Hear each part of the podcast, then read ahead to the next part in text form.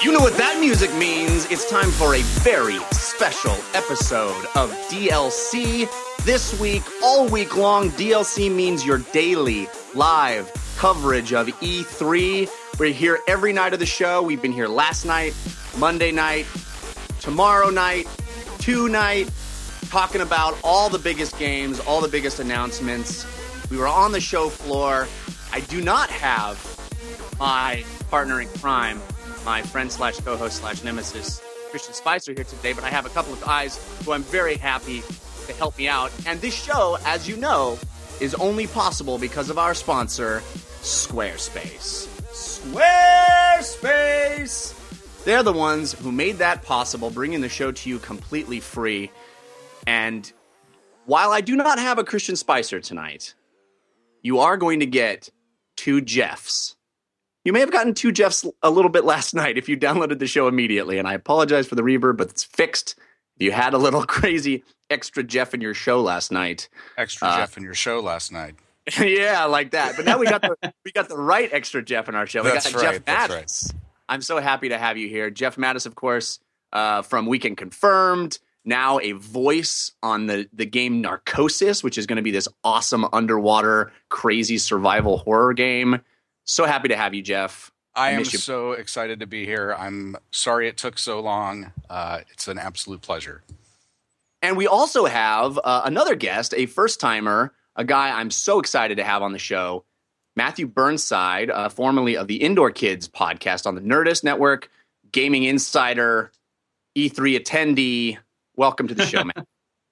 Thank you very much for having me. Yeah, we got a lot to talk about today. Uh, another exciting day on the show floor. I saw a ton of games. I'm sure you guys saw a ton of games.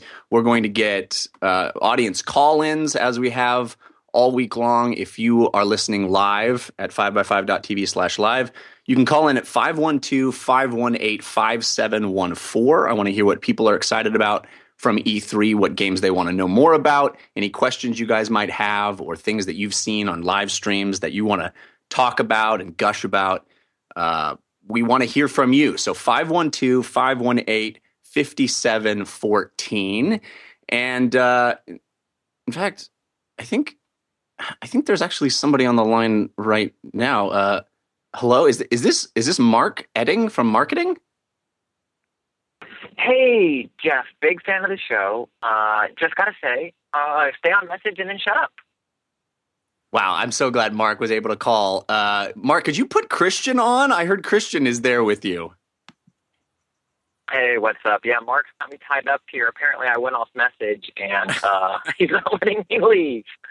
Uh, so uh, we're sad you couldn't be with us here, Christian. I know you're driving right now. You're driving down to San Diego, is that right? Yeah, we're doing a special one-off improv versus stand-up show in San Diego tonight. Uh, so I'm driving down to do that.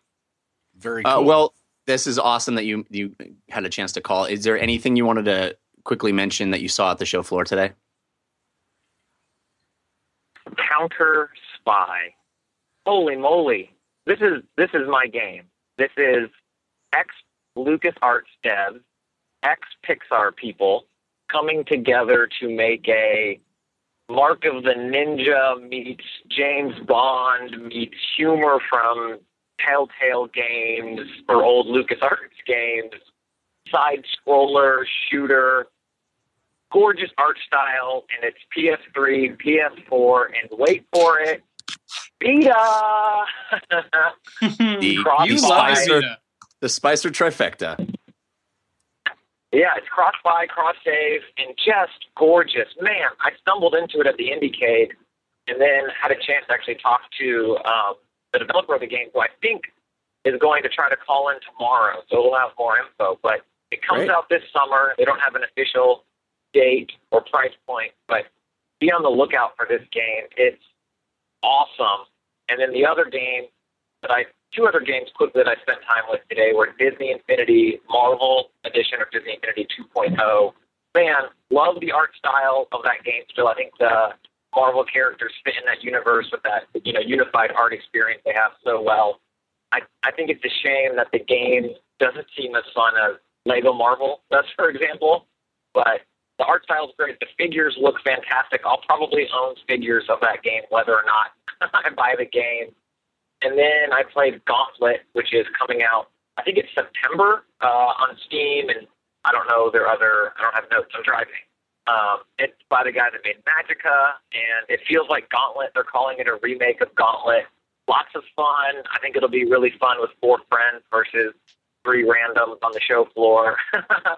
um, but beautiful. If you know the Magicka guys in that game, it's very much in their wheelhouse.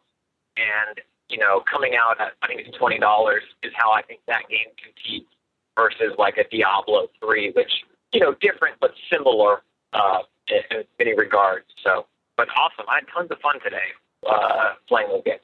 Cool. Well, we'll have you back on tomorrow. We'll talk more about that stuff, and I'm super excited if the developer of Counterspy can be on the show as well. Uh, well done.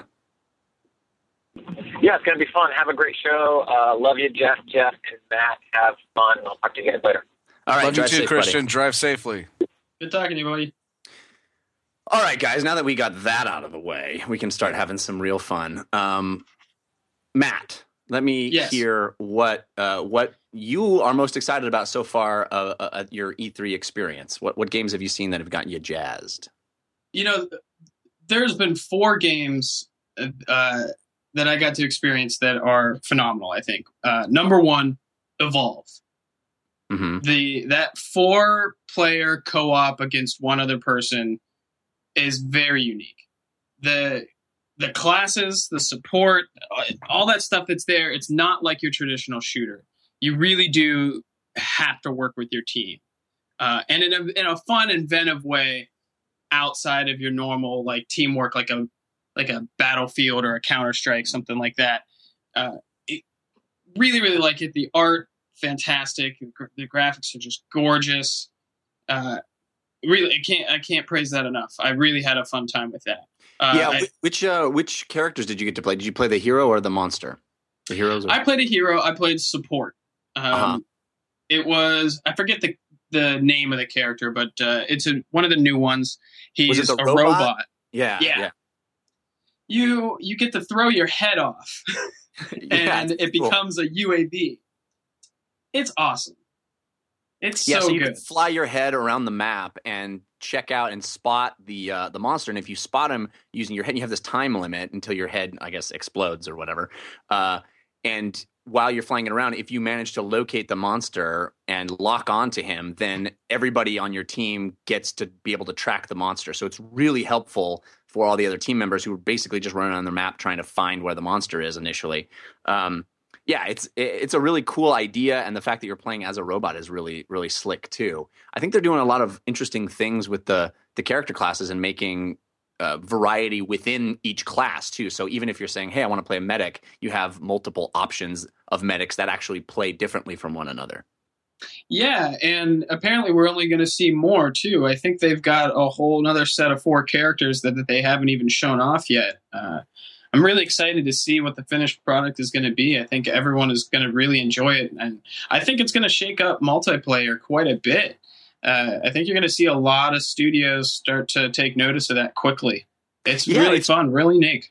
It's kind of surprising to me that that already we, there's two big games at the show that are this four v one concept. I, I talked a little bit yesterday about Fable Legends, which is basically the same kind of game. I mean, the, the V one part of it is is different. You're not playing as a giant monster. You're playing as all the monsters. You're playing as this crazy, yeah. omniscient dungeon master. But the basic idea is the same in the sense that there's four people who all play different classes, and they're going up against one person who has the potential to really me- mess up their lives in a big way.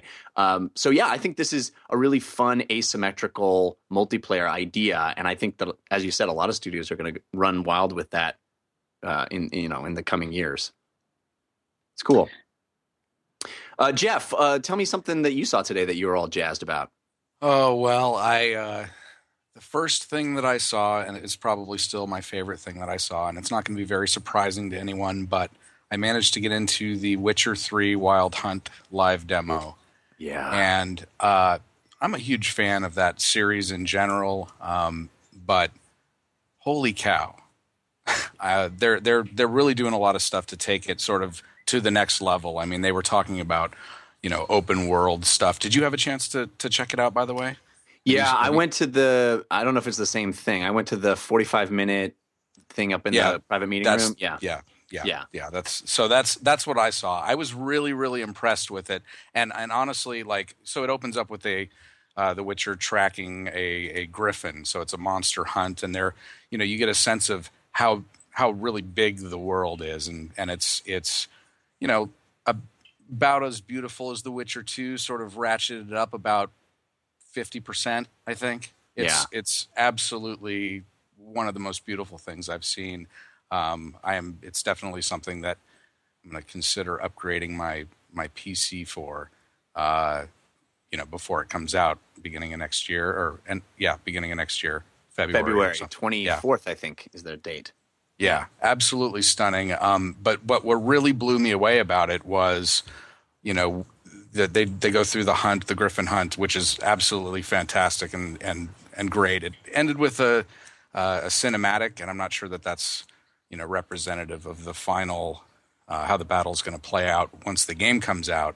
Right. Uh, but then they take you into one of the the major sort of town hubs, and the scale and the size and the number of people doing their own thing. I mean, apparently all these N P Cs have their own A I routines that they run, uh, you know, from beggars and peasants all the way up to guards. And they, you know, it's not just them standing in a, in a single place, you know, twenty-four seven. It's, you know, the, the, the whole, uh, living, breathing world thing that gets thrown around way too much.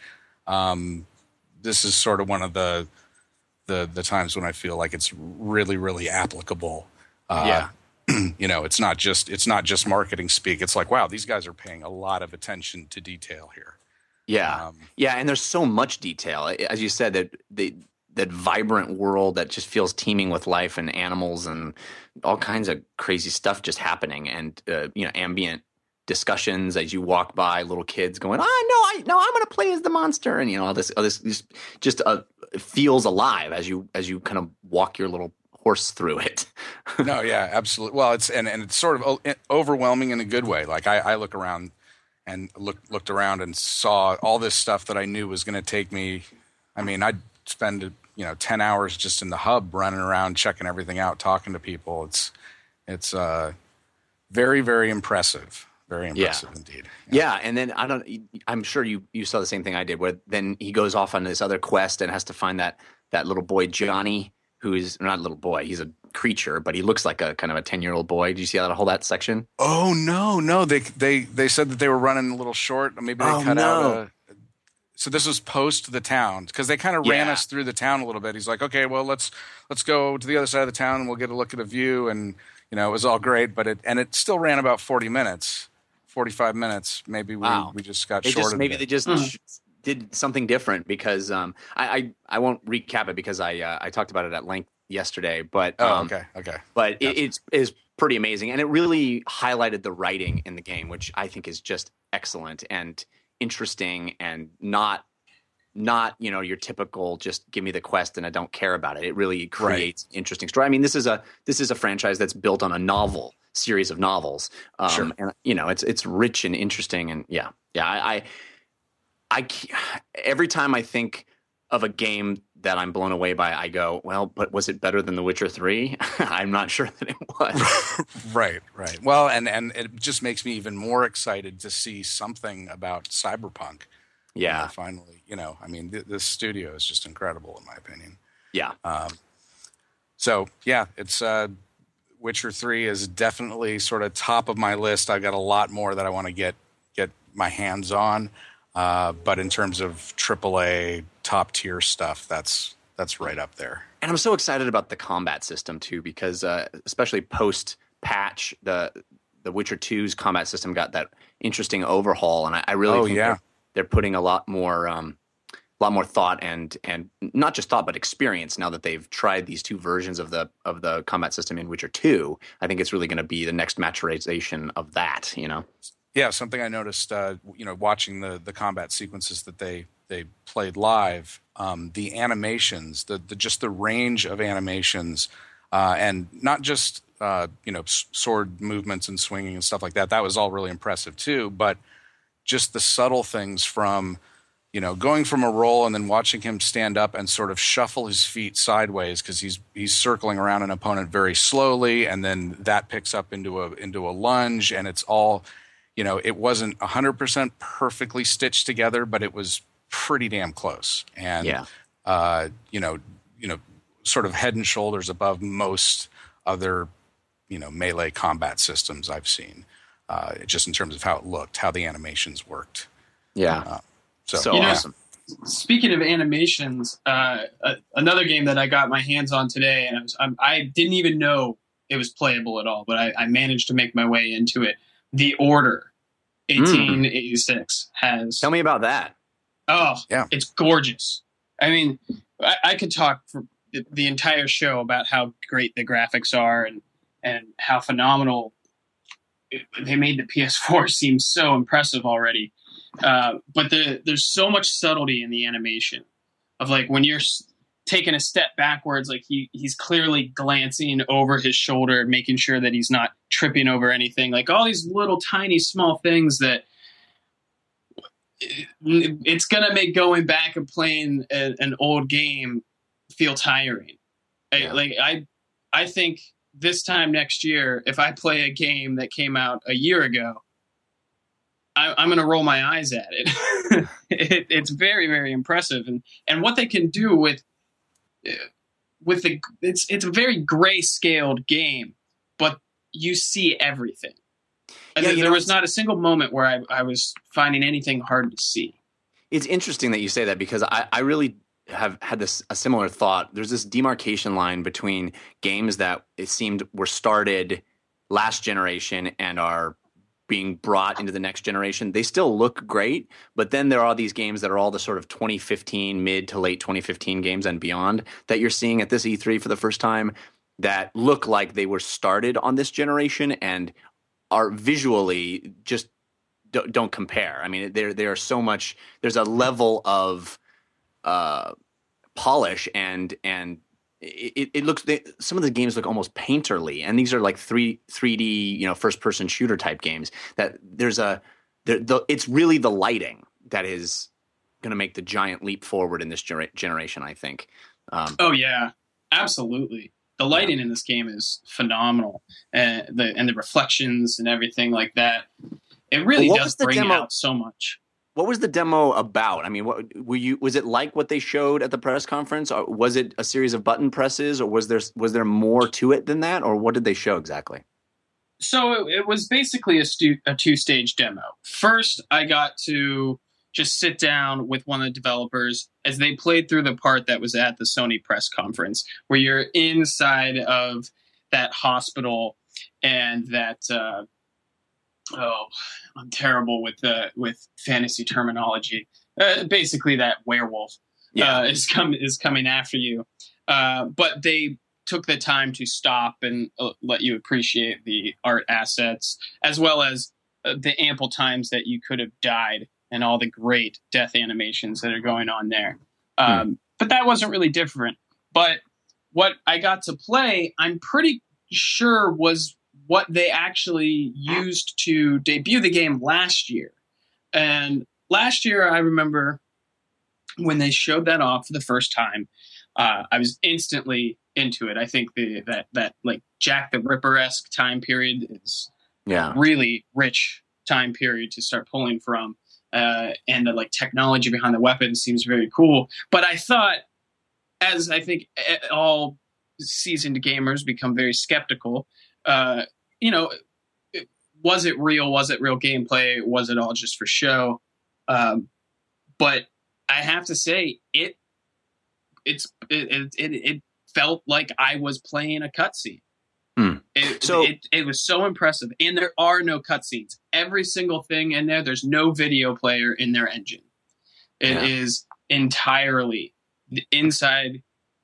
Like live rendering constantly, and you cannot tell the difference between gameplay and when they cut to camera angles. It's, it's like what Naughty Dog is doing. Yeah. Yeah. I, I heard confirmation that, uh, the um, uh, Uncharted trailer that they showed was all in-engine as well, and, and they had worked really hard to make it sixty frames per second, and it, you kind of just assume that it's a C G trailer, but it was in-engine. And I think that's amazing. So what I got, the impression that I got last year was that it was much more of a um, team-based shooter type of situation. Is that no? Is that long, no? No, not at all. It is entirely a single-player game. There is no multiplayer uh, in it whatsoever, which I'm I've I'm one, I like there uh, being a line sometimes between a multiplayer experience and a single player. Like with a game like Titanfall, I don't need a, a single player campaign. That's just me running around fast with my friends, shooting a bunch of stuff and stepping on people with robots. And a game like this is, they, they seem to be, be very careful, giving you a, a nice, rich story, a really cool setting, a great atmosphere. Uh, And yeah, it, it's it's not. You play that one guy, that guy that kind of looks like Daniel Day-Lewis, and uh, and that's it. Um, Interesting. But there's definitely times where the N P Cs, they've got your back, but you're definitely yeah. you're you're the one. Oh, did we lose him? Oh. I think the embassy's got his back just then. Hopefully we can get Matthew back. Um, but Uh-oh. I can transition to into the first thing that I saw today, which was um, uh, Lords of the Fallen, uh, the new Namco game that looks like a Dark Souls game. It certainly plays like a Dark Souls game. Uh, and now that I'm Mister Dark Souls, all of a sudden I've done a one eighty. And I don't know if you've heard, Jeff, I love Dark Souls now. I know it. it oh, it, good. It's crazy. Good. Yeah. Yes. I, I I finally gave it a chance and I loved it. Oh, maybe we'll get Matthew back. There um, we are. Sorry about that. Just... My Skype crashed. That's okay. No worries. I, I kind of transitioned into uh, Lords of the Fallen, the, the Namco game that I got a chance to see this morning, and uh, it it it that, really does feel. Where, is that the one where uh, Piggy gets the conch and and? Uh, they, no, that's Lords of the Flies. Lord of oh, the Flies. Oh, right. This is Lord yeah, of the sorry. Fallen. Um, yes. That popular yeah, so, dance, right? Oh, man, which would also it. make a great co-op game, and well, maybe not. You, I, you ready for Lords of the Dance? Don't don't yeah. give the Just Dance people any ideas. Um, right. Oh gosh. Anyway, Lords of the Fallen does in fact play exactly like a Dark Souls game. I mean, all the controls are identical to Dark Souls. You know, you know, hold your shield with left bumper, strong attack with right trigger, soft attack with you know, or faster attack with right bumper. Uh, everything is everything is the same. You, if you die, you have to go collect what it calls your experience, you know, which is your souls after death. Uh, the biggest difference is that uh, when you uh, trigger a, a what in Dark Souls is a bonfire, in this game is some sort of like um, levitating rock formation, uh, basically a checkpoint. Uh, in Dark Souls, if you trigger it again, all the monsters respawn. In this game, they do not, which is kind of a nice little break from from that stress. But and that was one of the big things that they said is that, you know, we, we decided not to make it quite as stressful, that you can actually go back to the checkpoint and replenish your health and your potions without re-triggering all the monsters.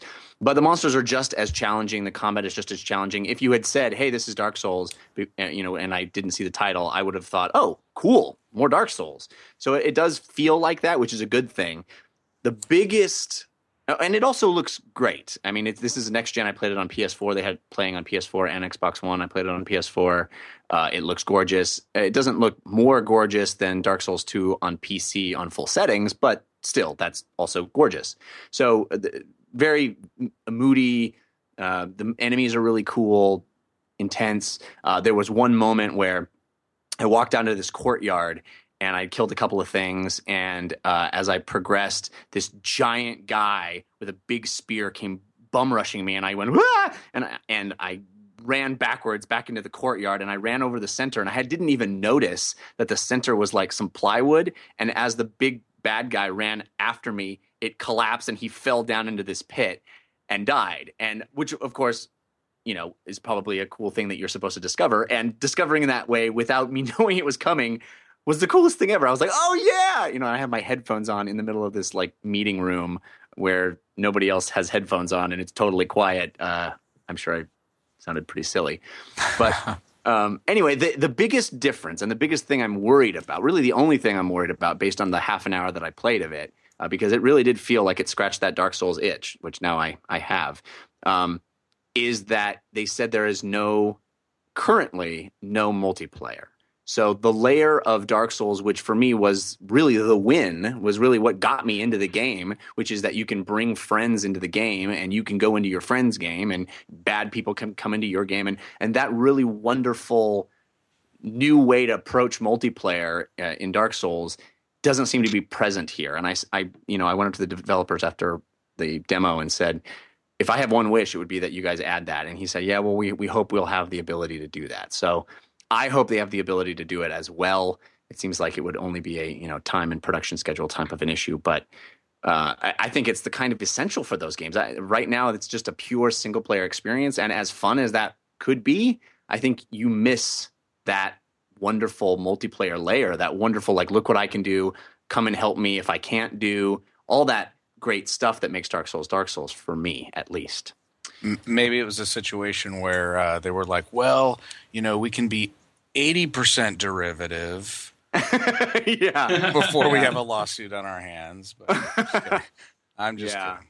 No, I, I mean, I, I get it. I, I kind of feel like maybe that's a genre now, you know? I feel like it maybe – I mean, I guess you could say it's derivative, but I also feel like I want more of those kinds of games. So, Oh, so oh I did, yeah, I do too. I'm not arguing that point. I was just like, wow, you know, the – the, the fact that you were talking about one of the differentiating points being instead of a bonfire, it's a floating pile of rocks. And I was like, yeah. oh, God. yeah. Yeah. Anyway, it, it, it, it really was. I mean, literally, if you if you picked it up and didn't know that you weren't playing Dark Souls, I I don't think you would think you weren't playing Dark Souls. But but I say that okay. Okay. I say that in the most loving way I could, because it's I mean, that's what I want. That's what, you know, that's what I want is more of that. Um, yeah, they're, they're going to call it Dirk Shells and, and put it on the. With, with this really blurry font and Dirk Shells, yeah, uh, it's like the transmogrifiers when you go to the store and it looks like the Transformers. yeah, yep. Transmorphers uh, was the one I, I used to yeah. manage a video rental store, and Transmorphers was always looking at me. yeah, back back then. but yeah, yeah, oh man, those straight to D V D. Oof. I, I guess the other thing that would be different, and and I you know I didn't play, I only played for half an hour, uh, and I got. I got pretty far. I got to the boss battle, fought the boss twice, and, and couldn't quite beat him in my, my allotted time. But uh, I guess the biggest, also the other biggest thing is that when I pressed start, uh, things sort of made sense, which is a big, big difference from Dark Souls. Uh, yeah. There weren't, you know, forty different uh, stats, and there wasn't this giant spreadsheet of statistics. Uh, it, it really was much more clear. And I guess you start the game by selecting a clear class. You have one of three options. You have...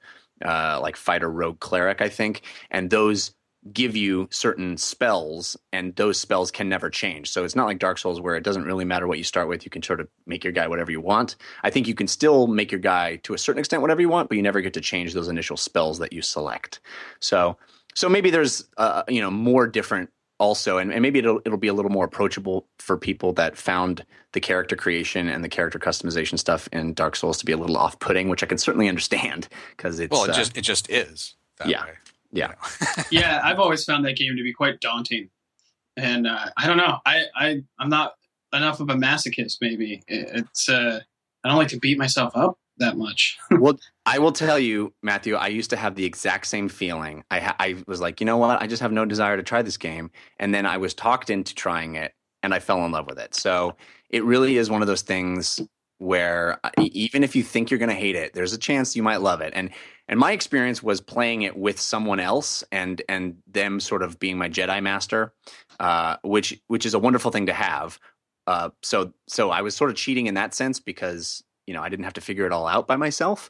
But once I understood how the game worked, I think it gets a bad rap. It's really not that hard, and it really has some wonderful innovations into the role-playing genre. I think it's a it's a really great game, actually. Well, so, well, yeah, yeah. The, I mean, the control scheme is excellent. The minute-to-minute gameplay, I think that's what is is you know the controls, the amount of control you have over your character, sort of mitigates how you know getting your butt kicked by a giant demon and having to go back and you know redo yeah. everything yeah yeah um We got lots more to talk about. I played a whole bunch of more games. I'm sure these guys did as well. We're going to have your phone calls coming up in a second. Uh, but I do need to thank our sponsor, Squarespace. They are the ones that made this show possible and have made this entire week of shows possible, coming to you every night of E three. We're so grateful for Squarespace, and we hope you patronize their website as a as a thank you to them, uh, but also as a thank you to yourself, because if you have any any desire to have anything on the web, if you need a destination online for any use whatsoever, Squarespace is the best place to go to make that happen. I say that from experience. I say that genuinely as a person who has used Squarespace to make my own website, jeff cannata dot com. It's lived there for years and years. I am so pleased to have them as a sponsor because I genuinely love them and I genuinely use that service every single day. It's so easy to create an awesome-looking website that looks unique, is interesting, and is easy to update every single day, which is what I do when I update my blog. If you need a blog, if you need a portfolio, if you want an online store, Squarespace makes it so easy. Every website comes with online store services, so even if you don't need it, you have it there potentially, uh, and it's easy to make something that looks beautiful. They have templates, many, many templates, but then you can take those templates and make them your own in the easiest way possible. It's all drag and drop. It's all what you see is what you get. You just slide things around, grab an image, move it here, move something else there. It's so simple. You don't have to have any coding experience, and you can create a beautiful website. But if you do run into any problems, they have online support, live chat and email twenty-four seven. It's great. They're super responsive. It's quick. It's easy, and it's inexpensive. Plans start at only eight dollars a month, and that includes a free domain name if you sign up for a year plan. So you can get everything you need to start your own website right in one go. You can even try it out for free without even inputting your credit card at any step. So they're letting you go there and check out their services, create your website, see how easy it is without any obligation whatsoever, because they don't even take your credit card. There's a lot of these places that say it's free, but we're going to charge you after thirty days unless you cancel. No, no, no, not Squarespace. Squarespace is so confident with their website that their creation tools that uh, they let you use them for free. And they say, you know what, if you like this enough, you'll give us our, your credit card eventually. And since you like this show and listen to this show, we're going to hook you up with even bigger discounts. ten percent off your first purchase if you go to squarespace dot com slash D L C and you use our promo code Jeff Sent Me. That's J E F F S E N T M E. Doesn't even matter which Jeff on this show sent you. Just say Jeff Sent Me when you when you sign up for Squarespace at squarespace dot com slash D L C. We are so grateful for their support, and we hope you support them in return. All right, guys, back to the games, and uh, yes. and, and guess what? We forgot the freaking E three awesome hype train music again. Zach, drop my beat. Chugga, chugga, chugga, chugga. E three, choo-choo, my train, choo-choo, E three, my train, choo-choo. That was awesome. Two days in a row, I forgot to do that at the beginning of the show. Zach even reminded me right before we went to air. He's like, don't forget the music. What did I do? Forgot the music. But I love that music. It was worth waiting for, right, guys?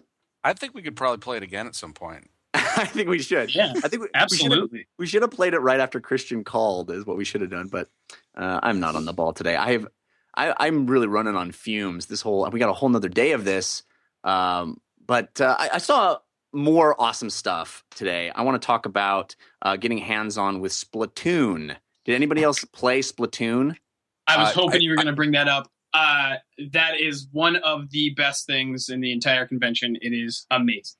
Oh, sweet. Cool. It it really is, and it plays differently than I thought. Um, it, it it has gyroscope controls instead of using. I mean, the Wii controller has two sticks, so it could just have regular old shooter controls. But no, it does not.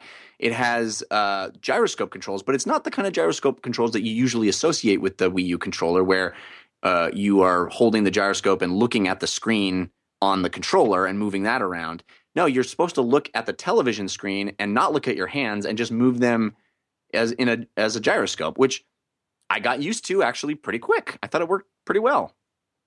I sucked. I, I was not good at that. I pretty quickly turned uh, turned that option off and uh, went to the traditional yeah. uh, two sticks. Uh, but man, what an inventive third-person multiplayer. It, yeah, it's pretty cool that uh, at least this mode, and I'm assuming that the final game will have multiple modes, but at least this mode, it wasn't a deathmatch, which is what I assumed it was. It It's a area control game. It's it's really who has the most surface area covered with their color splatter ink. Sounds very Da Blob. Yes. That's that's yeah. awesome. I I compared it to uh, the graffiti mode in Tony Hawk. Right. Yeah. Yeah, yeah, and and that aspect of turning into a squid, where you, you you use that for two things. One, traversing the map at a much faster pace, uh, as well as basically uh, reloading and picking up ammo, which is your paint, so that you can throw a grenade uh, and yeah. cover a wide area, which can also then help you uh, blow somebody up. Yeah, I love that that concept of you've got this tank on your back that's full of ink, and you're splattering, splattering, splattering constantly, like this machine gun of of ink splatter through this crazy, you know, uh, super soaker gun that you're holding. Um, and and that'll drain your tank. But you also have this option of throwing a grenade, and it's not like you have grenades in your pocket. A grenade is just a concentrated burst of the ink that you already have in your tank. So if you use a grenade, it uses up the tank that you're also using for ammo. So you have to... It's just using a bigger chunk of that. Um, so it's a really interesting resource management dynamic, I would say. Yeah, it really is. And uh, and added on top of that, I'm sure uh, you got as well, where you work your meter up to the point of being able to switch out to a bazooka that just yeah. gives a stream of paint that goes as far as it can until it's stopped by something. Right. Um, yeah, that was... It, very quickly, because you got to play like two two matches. That first match, everyone was getting their feet wet. Right. Uh, but that second Quite literally. match, this this yeah, the the the strategies. Everybody instantly started going, I got it. There, here's a completely different strategy from that first match. Uh, just man, I, I I'm shocked by how much fun I had at that, because I'm not much of a Nintendo guy anymore. I'm I'm falling off that train. I played Smash Brothers. It's very good. There's no question about it, but it is Smash Brothers. Yeah. Uh, it's a known quantity. Yeah.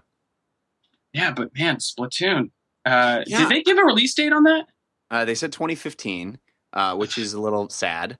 But I think that the smartest thing they could do, I think, is release what we played at Uh, at E three, just that. I mean, I'm sure the game is going to be bigger and have more modes, but if they just released that as a downloadable thing for like fourteen ninety-nine on the on the uh, Wii U shop, that would be brilliant. And do it this Christmas when, you know, the Wii U needs some help. I think that would be so wonderful and so brilliant.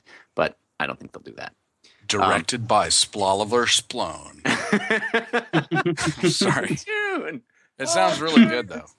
Hilarious. Yeah, I was a little worried initially when it was like, oh, it's not about engaging the enemy. It's only about shooting the ground. Uh, but it's it's really cool how that dynamic, that area control dynamic, uh, forces you into cl- conflict with other people, because you're you're into these choke points where I want my color on the ground. Oh, you're putting your color on the ground. Okay, well, let's shoot each other then.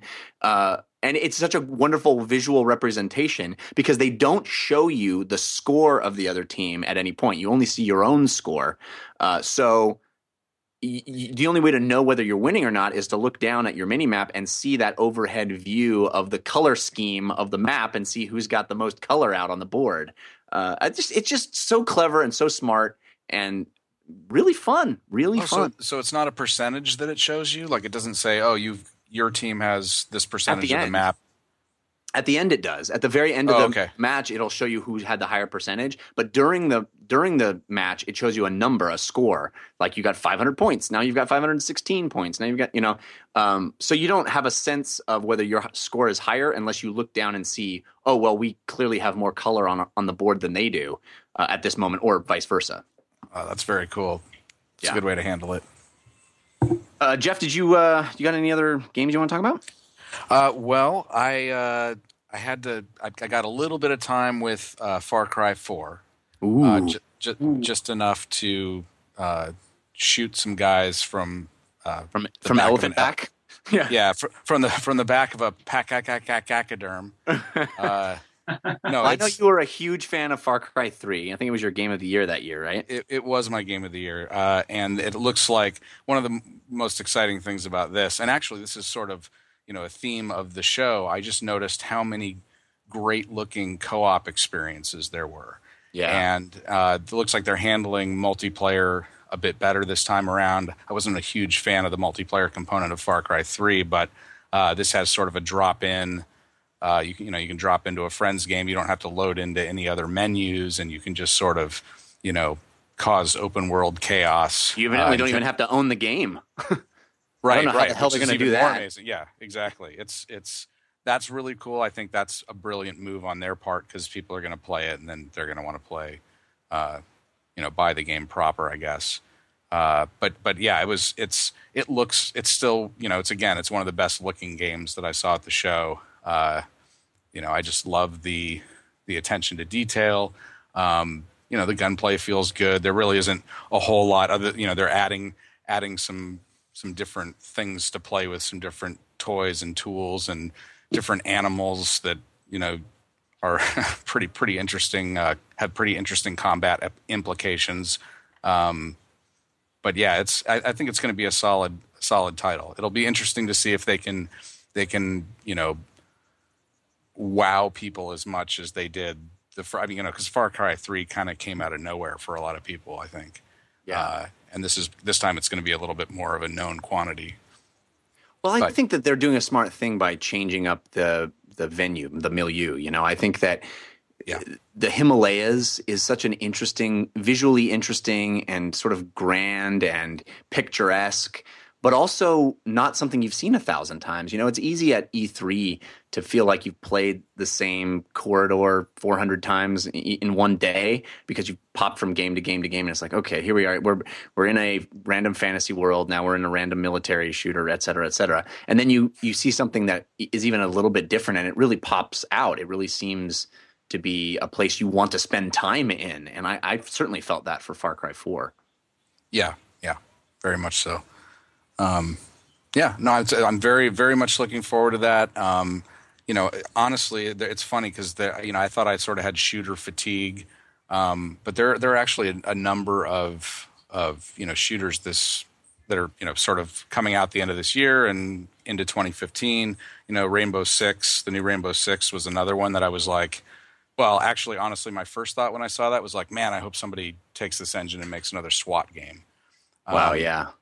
But but uh, that looks that looks like an amazing amount of fun too, um, you know. Did, did you did yeah. anybody did, did you guys see either of you see uh, Alien Isolation by any chance? No, that Sega is the one place that I I didn't manage to find a, a way to fit into my schedule, so I, I have not seen Alien Isolation, but I have heard good things about it, and I'm I'm surprised oh, how good. much people are excited about it because at least last year what I saw did not encourage me. So hopefully it has come a long way, but. Uh, I yeah, I mean the, the the fact that it's you know they're trying to treat it like a survival horror game instead of a shooter is pretty encouraging to me. But I'll, I'll admit to being more or less in the dark about how things are actually you know shaping up at this point. Yeah, um, I anyway. tried it out. Um, I, I found myself very lost. Hmm. I didn't really know where I was supposed to go. No, uh, you. You'd think that would have been a good thing, but uh, I, I really didn't understand what my objective was uh, and where I was supposed to go. I kept Your somehow objective is to not get eaten by the alien. well, yeah, yeah, pretty much. No, I kept going in circles. And, um, yeah, I don't know. Maybe it's just because they really toss you kind of in the middle of it. Maybe once I actually – because no matter what, I'm a huge fan of the Alien franchise. Uh, it, it's – If I'm starting at the beginning, I'll probably be fine. But uh, that demo, I mean, it was literally, I walked up. It was at the Sony booth. I just walked up, started playing it on my own. Nobody was talking me through it. Nobody was giving me any sort of context. Uh, and I just couldn't really figure out what was going on. And I thought the controls were a little strange. Mm. When you are moving around uh, and like uh, specifically turning your character, it's not so smooth. There's like a snap to it. Mm. Um, maybe I'd warm up to it, but it felt very strange to me that mm. I couldn't just like gracefully move left to right. It was very much a, like, okay, I'm going to move right and done. Very, very like jarring almost. Hmm. Interesting. In space, no one can hear you be graceful, evidently. um, right. Huh, interesting. I'm, I'm, I may, maybe I'll try to figure out a way to get in to see that tomorrow, but uh, I have a pretty packed schedule as it is. Um, speaking of packed, uh, there's a ton of people on the line right now, so I want to hit a uh, a phone call. We got someone here from the seven seven four area code. Uh, what is your name, where you're calling from, and what are you excited about for E three? Hey guys, uh, my name's Corey. I'm from Massachusetts, and uh, I want to talk about E three real quick, and I also had a question for you uh, after I make a point there, if that's all right.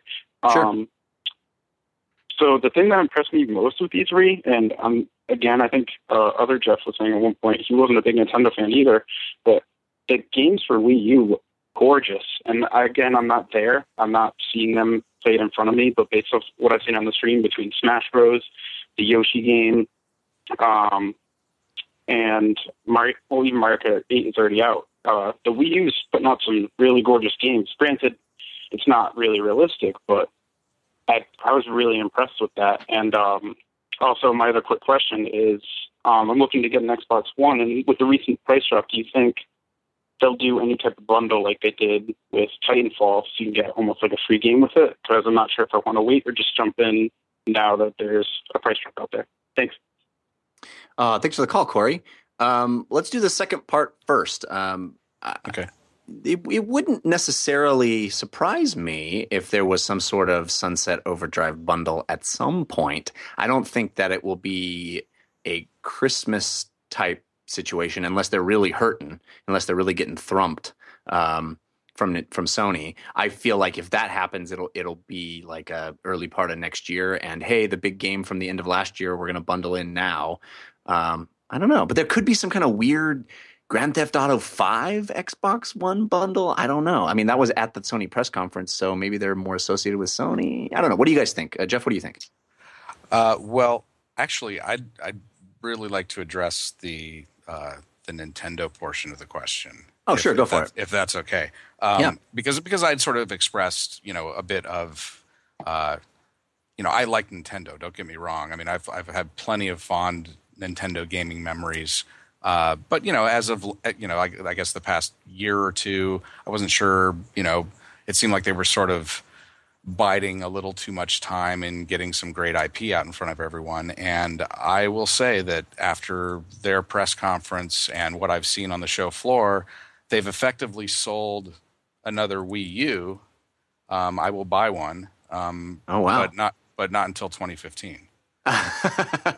Because oh, for Zelda, I mean, or for what game? What game specifically will be the, the straw that breaks your camel's wallet? Zelda, Zelda looks amazing. Um, I you know I, I do the you know I'm a sucker for the Mario type stuff. So you know the Toad's you know treasure tracker thing looks really good. Um, Yo- Yoshi looks great. Uh, you know I, again, it's it's they're really they're really back get, getting back to putting out a bunch of titles that. That sort of it's stuff that I'm looking forward to playing, as opposed to I think you know last year my overall sentiment was, geez, you know it, you know the most exciting thing that I saw on the Wii U, you know when they debuted it was you know the Rayman game, and yeah. and that was sort of disappointing to me because I was like, well, geez, Nintendo, you know they're they're outdoing you on your own tablet at your you know debut of the console. So this is it's it's a very encouraging. Uh, you know, sort of turn of events for me. Uh, um, I think they they have a lot of good content, but it's, you know, it's a ways away. So. I think you speak for a lot of people. I mean, I think the overall sentiment that I keep hearing over and over people is going from people is, holy crap, all of a sudden I'm sitting up and taking notice for Nintendo. And I wonder if that is um, a function of such low expectations or... Uh, if uh, if they really figured out some way to play their own game, you know, it not not jump in, not do the big press conference, do it their own way, show the games in the way that best shows them off, you know, in a way of like really showing gameplay and really getting in there and showing what makes these games special. Um, I spent a lot of time in the Nintendo booth today, and I totally agree with uh, with the caller, Corey. I think that there's a lot. Nintendo knows how to art design their games to best maximize their technology. And my goodness, in person, that Yoshi's Woolly World game is just gorgeous. Stunning. Stunning. Yeah, and and and Smash Brothers looks amazing, and um, uh, even uh, even Bayonetta looks fantastic. You know, I was im- impressed by that, and that really is playing somebody else's game. You know, that's playing the next gen, uh, you know, mature rated right. kind of deal. Um, so that it, it, you're, I think I think that's absolutely the case, that these games look fantastic and they pop in H D, and they they're colorful and they're fun and they scream all those things, right? You know. Right off the top. So what's your take, Matthew? Um, yeah, I, uh, I feel like Nintendo has an opportunity to do something with the Wii U that they did with the D S or the three D S. When the three D S first launched, everyone was kind of, eh, the games were even more, eh, and we all kind of shunned it. Uh, but now, especially walking around the floor at E three, everywhere you look when people are in lines, everyone's got a three D S. Yeah. Uh, it potentially could happen. Smash Brothers is definitely a seller for a lot of people. Mario Kart, uh, for anyone who's played it, is great. Um, but for me, it's just not enough. Because yeah. everything that they are... that they're feeding to me right now, well, yeah, it's gorgeous. Uh, they've got such a, a great instinct when it comes to like primary colors that they somehow always make those colors feel new to me. But yeah, uh, you know, I long for the return of the days where my friends and I can sit on a couch and play games with each other and punch each other in the shoulders and stuff. But I, I, I don't think it's actually ever going to come back. It's too hard for me to sit down with all my friends, and it's too easy for me to hop online. And some of those games just aren't the same that way. And mm-hmm. they need to give me a little bit more personally. Um, but anyone who says that they want to go out and buy a Wii U now, I get it. I totally yeah. get it. Yeah, they're certainly delivering an experience that's unique to their platform, and I, I give them credit for that. They've figured out, uh, they've figured out a a a thing that a hole in the market that that is only able to be filled by Nintendo. Yeah, uh, and well, they've, I, they've always think, been good at that.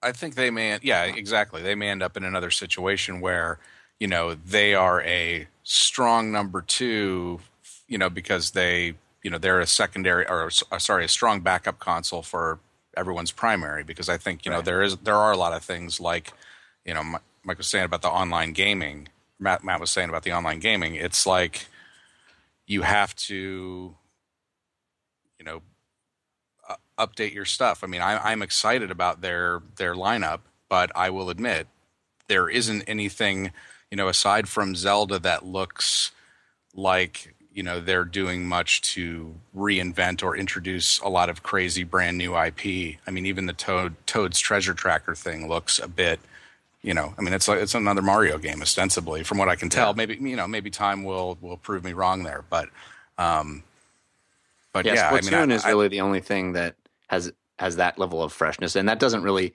feel like a an I P per se. It's more more like a concept. right. Right. True. Yeah. True.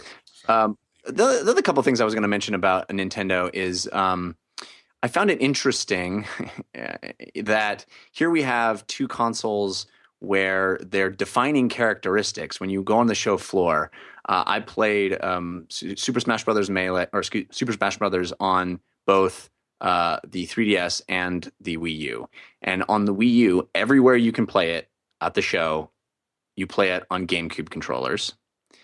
And which, you know, that's the defining characteristic of that system is its controller. And everywhere you play any three D S game on the show floor, it has the three D slider taped to the off position. There's literally a piece of masking tape over the slider so that you cannot turn, even if you want to, you can't turn the three D on. I did not I, notice that. Yeah, because I like the three D. As soon as I picked up uh, Smash Brothers on the three D S, I was like, oh, let me see what it looks like in three D. Nope. Taped off with a piece think, of tape. Is it because the movement – I mean, because the, the movement's really fast in that game. I just wonder if, if it tracks in three D or if it just right, does a but weird – No, I, I'm sure there's legit reasons, but these are just, ostensibly the defining characteristics of your two consoles. You know, it's right, it's right. controller with the big screen on it, and it's and it's three D capabilities respectively. And neither of them, it's like their biggest release this year on both of those platforms. It's like, yeah, pay no attention to those features. Yeah. So yeah, they they they instantly feel a little dated. Although I will say the the levels on Wii U Smash Brothers, absolutely phenomenal visual quality in those. It, yeah, it, it it's everything was just so rich and it felt so alive in a weird way, kind of like what we were saying about The Witcher. it yeah. felt like there was a lot of stuff going on in the levels there. Yeah, and yeah, on the three D S, there was used- one level where you get on a platform and it takes you like flying out and around this bridge, and you're kind of going upside down and around it. Uh, and I was like, oh my god, that would look amazing in three D. Of course, I have no way of knowing whether it looks amazing in three D, but um. We got uh, another call that I want to go. Oh, did you have something to say, Jeff? Oh, oh no, I was just going to say Nintendo made that decision for you. They're like, nah, that doesn't look so amazing in three D. Yeah, exactly. Yeah, exactly. Maybe they did answer that question. Can I uh, can I address one thing real quick? Go for uh, it. He, he he had that Microsoft question about the, oh, yeah. the possibility of a bundle. Um, judging by the way that GameStop's uh, apparently, so, so they say the interest uh, in Xbox One has gone up. I don't particularly see there being a bundle anytime soon because they're definitely taking a loss uh, monetarily on it. But I will say I picked up an Xbox One. While I was thoroughly impressed when I first got to demo an Xbox One last year with the Kinect, uh, I had no interest in the Kinect and I couldn't cared about it. But now that I have one in my apartment, the Kinect on the Xbox One is the selling point for me. And I was honestly pretty disappointed when they uh, when they cracked under the pressure and decided to take it out. I get it, but if you do any streaming through your Xbox onto your television, the Kinect is amazing. That the voice control and stuff like that is absolutely phenomenal. And Uh, I, I encourage people to reconsider getting the four hundred dollars one. Uh, and, and, and it, you know, it's one hundred dollars is one hundred dollars. If you don't have an extra one hundred dollars to spend on something, then then don't. Uh, you know, that that is some games, and I get it. Uh, there's definitely an opportunity cost there, and it's what's it worth to you. But to me, Uh, I am thoroughly impressed with the with my Kinect, and uh, I can already say it's changing the way that I interact with all my things. There's times where I go to turn on my PlayStation three, and I literally, I'll say PlayStation on, and then I'll sit there for a couple of seconds and then realize, what the heck am I doing? It's it's not an Xbox. I can't do that. Well, I and can, and I get sad that. that I have to put the controller in my hand. I think the I think the uh, the the camera enables voice commands on the PlayStation, although I have the camera and I've never used them, so I can't tell you for sure. Uh, but it certainly can't control your television, which the Xbox One can. I it controls my TiVo, uh, and I still ha- I still use it. I'm not as enthusiastic as as you are, and I'm not as enthusiastic as I once was. I, I think I think I need to get to the point where I can say it and not have to look and see if it heard me. That's that's the really for me that's the unc- uncanny valley is. Yes. Is when I say a voice command and I don't have to go, did it did it hear what I said? you know, uh, which sometimes it doesn't. You know, if we can if we get to the point like Star Trek where we can just say it and assume that it heard, that will be when voice commands are really my my, my favorite uh, common common sort of Xbox One misunderstanding is uh, when I'm telling it to uh, watch E, it likes to watch T V. Well, and it's like it's I'm, I'm like I'm already why are you watching, watching E? T V. Yeah, it is a good point because you have a fiance. That's why you're watching E. Yes, that is, you are. You could not be more right about that, Jeff. You could not be more wrong. Uh, all right, there's a lot of people on the line here. I want to get to some more calls. Uh, I got a call here from uh, nine five one area code. Uh, what's your name? Where are you calling from? And, and what's your E three topic? Um, let's see. My name's Kenny. I'm calling from um, Northern California. And to me, the biggest thing that I actually seen at E three was um, Phantom Dust. Yeah. I, tell me, tell me why. Are you, are you a fan of the? Are you are you a fan of the old Phantom Dust from the the original Xbox days? Yeah, I'm a fan from the original Xbox days, and I didn't see any new I Ps that actually captured me. Hmm. So well, I might as well just go with the old favorites. Not a bad philosophy. Uh, either of you guys play Phantom Dust back in the day? Because I know I played it, but I didn't. Must not have played it very much because I certainly don't remember it well. I, was I never did. I, I didn't actually have an original Xbox uh, until ev- almost everyone on the floor that I was uh, my last year living in the dorms uh, in college uh, when Halo two came out. Then people started sharing their Xboxes when they had two, but uh, all we played was Halo two. So that's the, that's honestly, that and Crimson Skies were the only two games I played on the the original Xbox. Uh, so when they announced Phantom Dust uh, and people, I mean, I, I was there in attendance and people just started losing their minds. I, I was scratching my head. I didn't even know about the game. Jeff, did you play it? Oh, come on. Everybody played a little Phantom Dust in college. Wait, what are we talking about? No, no, you know, I, uh, again, I, I think I may have played it, and this is, this is terrible, but I, I too did not immediately recall, uh, the original game, um, which is bizarre, but, uh, anyway, that's, so I'm, I'm of to, no help. Basically. We have to apologize to Kenny because he's all excited for it. I'm, yeah, I'm sorry. I'm sorry. No, I think, I think the new, uh, the new rendition of it looks, looks really interesting. I'm excited to play it. Um, But as far as remembering the the old one, I'm I'm afraid I'm not. Kenny, tell us why Phantom Dust was awesome, as as succinctly as you can. Um, honestly, I never had any gaming experience like that game. Um, it was why? a fighting game, blended in with a card game, blended in with a somewhat of an open world environment game. So I, I don't know. It seems like something kind of special and unique. Well, I'm definitely excited to to see more of the new Phantom Dust. I love I love me card games. I love real life card games. I love Hearthstone. So you got me there, and uh, I remember that mechanic intriguing me back in the day. But I, I for the life of me, don't remember much about uh, the original Phantom Dust, even though I remember seeing it uh, on our shelf when I was living with people. Um, so somebody in our house was playing it, but it clearly was not me. Um, let's go to uh, nine three seven. Uh, where are you calling from? What's your name? And um, tell us what you're excited about for E three. Hi, uh, my name's actually uh, Bowen, and uh, I'm actually from Dayton, Ohio. Um, so I was actually calling in. There was a couple things that I watched a lot of the E three feeds, and this is more like, I guess, kind of a philosophical question with regards to Microsoft and Nintendo. Microsoft... Um, It seems like they're making a lot of, you know, adjustments with dropping the Kinect, and they made the adjustment. Now they released the drivers for the uh, they released the drivers for the Xbox One controller for P C. There's a lot of things that they just weren't doing initially, and they kept saying, "Hey, we're not going to do that." Um, do you feel like that was more indicative of Microsoft being more flexible now, uh, or that they just messed up that badly a year ago?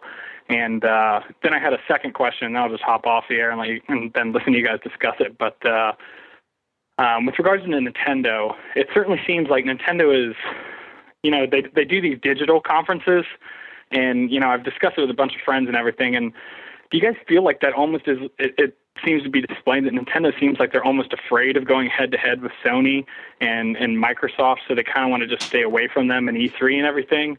Or do you think that that's more... Uh, because of mistakes that have been made in previous conferences for Nintendo, like when the Wiimote wouldn't work and they were like, hey, it's it's the cell phones and everything going off and, you know, the language barrier that they always seem to have, so they wanted to make it a better presentation. So those are my questions. If you guys could talk about it, that'd be great.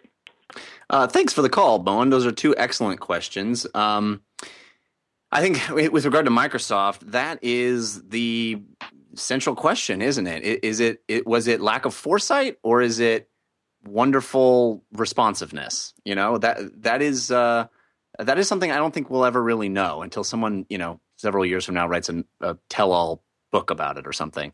Uh, I, yeah. I if think, Tom Bissell comes back and decides to start writing about games again, he'll get to the bottom of it. Right. I, I'm inclined to believe that it's a little of both. Uh, I'm inclined to believe that as much as they had a a plan for the Xbox One, um, and, and I truly believe that they did, I also think that they they didn't have that it wasn't as uh, as well planned a a a roadmap as it perhaps should have been, and it wasn't so well planned that they couldn't just scrap all that stuff. There wasn't, they weren't losing any ground by going backwards, which is, which is disturbing because you feel like you want them to have a better sense of what they're doing than that. But I also think there is a big contingent of them genuinely being humbled and genuinely going, okay, we got the message. We ticked a whole lot of people off, and Sony came out last year and ate our lunch. And I think that is, was, was, a genuine feeling of, okay, we better seriously change our policies here because we've just alienated a whole bunch of our core supporters. So I think it's a little of both, personally. What, what's your guys' take? Well, in, in my estimation, it was it was mostly a messaging issue in that, you know, all this multimedia stuff and all the apps and all, you know, the the T V functionality and stuff is all great. But when you're launching a new games console, you're launching a new games console. You know, the, you, the game should always take front and center stage. And so I think, you know, they really just, it's it's pretty obvious. They just tripped over their own feet in terms of how they, you know, unveiled what they had plans to do. And unfortunately, games until this year didn't really take, you know, the center stage as they, they should. I mean, that's what that's why people buy these consoles, is to play games on them. Uh, so, so you know, I think I think some of that has to do with things are sort of turning around uh, with Phil Spencer. Sort of, you know, he was involved all along, but I think now that he's he at least at least his public statements seem to indicate that he knows that it's got to be a games first sort of attitude and mentality. And and I think you're right in the sense that some of that was learned uh, a little later than it should have been learned. Um, yeah. Yeah, that's sort of my take on it. I think they're going to have a very strong several years if they if they, you know, one of my core takeaways, not just for Microsoft but overall, is like this is the most excited I've been to be a gamer in, you know, a few years probably. Like I'm always excited, but this was sort of like there were a lot of things at the show this this this year that I've seen so far and that I want to see that are like, you know, really like, oh wow, I can't I really can't wait to play this. Yeah, um, um, there's a lot of stuff you will be waiting to play. a well, lot. yes, and that is that is also true. Yes, Matthew. Yeah, I uh, I always kind of had a had a sense with uh, the way Microsoft uh, ran Xbox the past number of years. They really felt like a businessman trying to tell us what we want, and they. They got a little too full of themselves there, and we called them on it. And now I, I think it's had this change with like Phil Spencer, who I think is the best man for the job to take over Xbox. I, I really think there are a lot of great things are going to happen because of that changeover. But I feel like Microsoft entirely is in the middle of going through that. Uh, now that they have their new C E O, I think we're going to see a lot of things change everywhere because... We've all, and now, especially with the operating system on the Xbox One, it's going hand in hand with what's going on with Windows and P C gaming. And I think they see all of that. And everything is coming out of them uh, much more respectful. Does that make yeah. sense? Yeah. I mean, I, I said it uh, last night. I think that. Or the night before when we were talking about the press conferences, I felt like Microsoft had the eye of the tiger that uh, Sony had last year. And I think it's a direct result of what happened last year is that uh, Sony had the eye of the tiger that came out and they dropped that mic literally and figuratively. And Microsoft went, you know what, we got to we got to change the way we do things a little bit. and uh, a lot can happen in a year. So, uh, but with regard to the other side of the question, the uh, the Nintendo thing, um, I think th- there's probably a lot of factors. Uh, one of which is money, but I love the fact that Nintendo did drop the coin to rent out the Nokia Center, but the reason that they dropped the coin to rent out the Nokia Center wasn't to have a press conference. It was to have this, for all accounts, awesome Smash Brothers tournament with thousands of, of gamers in it. I, I wasn't able to go to that, but I've heard from several people who ha- who were there and uh, said it was really, really cool. It it. was an exaltation of gaming and uh, a celebration of of the people who were there and the fans themselves. And, you know, kudos to them for doing that. I think the big message that they came out with last year, Nintendo, uh, at their press conference was play the games, you know, right? And they said that, but this year they, I think they really showed that. It was, it was more their Nintendo Direct was of the spirit of, hey, let's show you the actual fun. Let's show you the fun instead of what a lot of the, you know, M-rated hardcore gaming side keeps doing, which is not showing you the fun, but showing you the mood. And that's, I think, the rise of C G trailers is we're going to show you the mood. And isn't the mood cool? It's cool. And, you know, Nintendo doesn't seem to care about cool. They just want to show you fun. And I think people are kind of res- responding to that, which is which is really wonderful. Um, so I give them a lot of credit. I think I think they, they did a phenomenal job this year. Um, I, what do you think? I al- I also think they did really well. Um, and, uh, you know, again, I think it's them. A lot of this is them sort of, you know, filling a gap with their their lineup that, you know, the other consoles touch on but don't really live in that space. And so I think that gives them a really big advantage, you know, as as anybody that's, you know, a, a multi-platform gamer. I'd venture to say that, you know, if you can only, you know, if if your plan is to get two consoles, it's going to be, you know, your the Xbox and P S four duking it out, and then, you know, the the Wii U as a backup because they've got all the, yeah. you know, their own original I P and all this great stuff that you there's just, less redundancy. You know. yeah. yeah, exactly, exactly. Yeah, yeah. Um, I mean, no one. I don't. I don't. I don't ever hear anybody anymore debate the three companies. It's always, hey, are you Sony or are you Microsoft? And there's no reason now that Nintendo clearly lives in this different space inside of the gaming community. It was, why do they have to present the same way? Uh, I'm fine with them.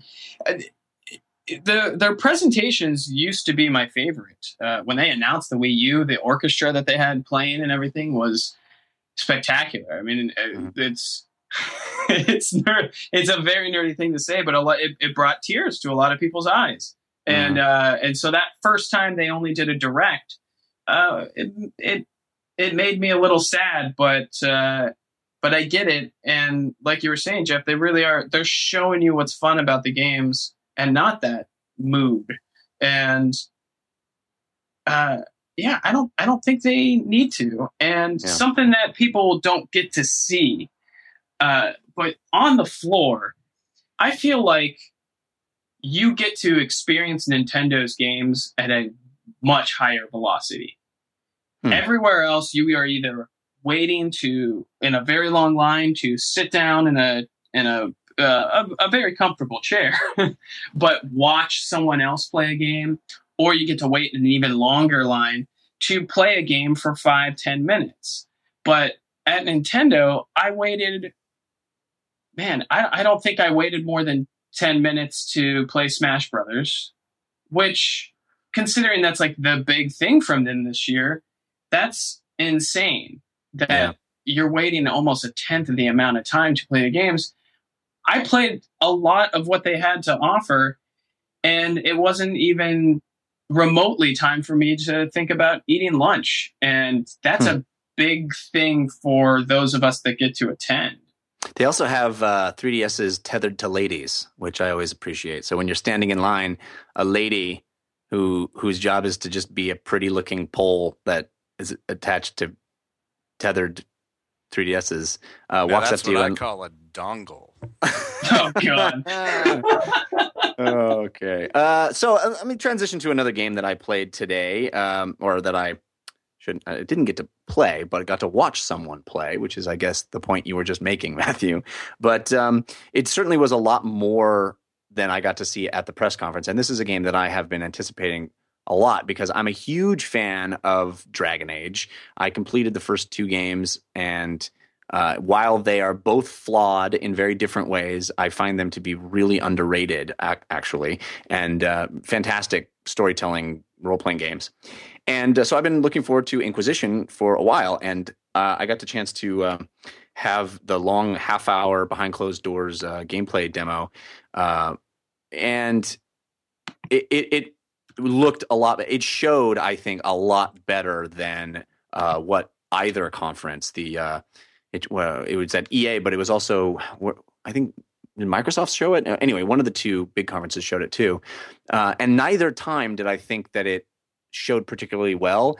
But when you actually get to watch someone play it for a half an hour, boy, it, it looks great. It captures uh, the, the Dragon Age feel, but it looks a lot pretty. The environments are are really nice looking. I mean, they're not Witcher three level, but it's also coming out this year, which is great. Um But it's certainly so Mark, a heck of a lot better looking than any previous Dragon Age. What was that? The, I was just going to say, does the, the D N A uh, seem to drift back towards Origins a little bit more? Or is it is it more two? Well, or is it kind of in between in terms of the, the combat? I, one of the things I kept thinking about when I was uh, watching the, the demo for that game is how I love the fact – I love the effect that – Skyrim's enormous sales have had on the industry because yes. Any role-playing game that comes out now has to live in a post-Skyrim world, and world is the key phrase here. Now all these games are their giant open world, and and the phrase that I keep hearing with all these games is, if you can see it, you can go to it. And it used to yeah. be only Bethesda games were like that, and now and now all games are like that. Certainly the first two Dragon Ages were not like that, uh, and it's cool that this is going to be a big open world um, with much more to do. It's got crafting and stuff, so it's got its own D N A, but I definitely think combat-wise, uh, while the person demoing it certainly seemed to play in a very hack-and-slashy kind of uh, action combat way, they also showed a much more robust pause and assign commands, which two also had, but I felt like they had stepped back from where one, uh, where Origins was on that. Yeah, agreed. Agreed. So, yeah. so yeah, I think I think it's it's a much, a much more prominent, uh, viable way to play. Um, and I I like I like Dragon Age. I like the fact that in you know in most role playing games you start and you make a selection of what class you're going to play, and then like fifteen levels down the line you're like, eh, I kind of wish I'd picked a mage. You know, but yeah. in Dragon Age, you make that selection and, and you go, oh, well, during combat, I'm going to hop over to the mage and play as the mage. And, oh, if I like this more, I just always play as the mage during combat if I want to, you know. So even if your player character, the leader of your group, the, the spokesman for your cutscenes, uh, isn't a mage, if you want to play as the mage or the dwarf or the rogue, whatever, you do that, you know, hop over to that or or play all of them and, and assign them roles. So I, I really dig that franchise, and, and I'm I'm really, really excited based on what I saw. Do do we know how many maximum party members we're getting this time? I think it's four. Uh, okay. It looked like four, but but there's definitely uh, a bunch of potential party members as as there usually are. Sure. Um, so you can constitute your team in a whole variety of ways. Um, And they showed, you know, they showed a real big chunk of gameplay with interesting quests and, uh, you know, dia- fun dialogue options and, and a, a really cool looking open world where you can wander around and, you know, pick the flowers and craft things and, and do kinds of stuff that you weren't able to do in previous dungeon. Uh, flower, flower picking is the best. Yeah. Flower picking, man, for the win. for, for the win. The win. Um, uh, let's go to another call. We have uh, eight five eight on the line. Uh, where are you calling from, and what's your name? And uh, what hi. Do you want to talk? Uh, hi, I'm I'm from uh, Los Angeles. I didn't get to make it to E three this year, so I've been watching the stream. I'm.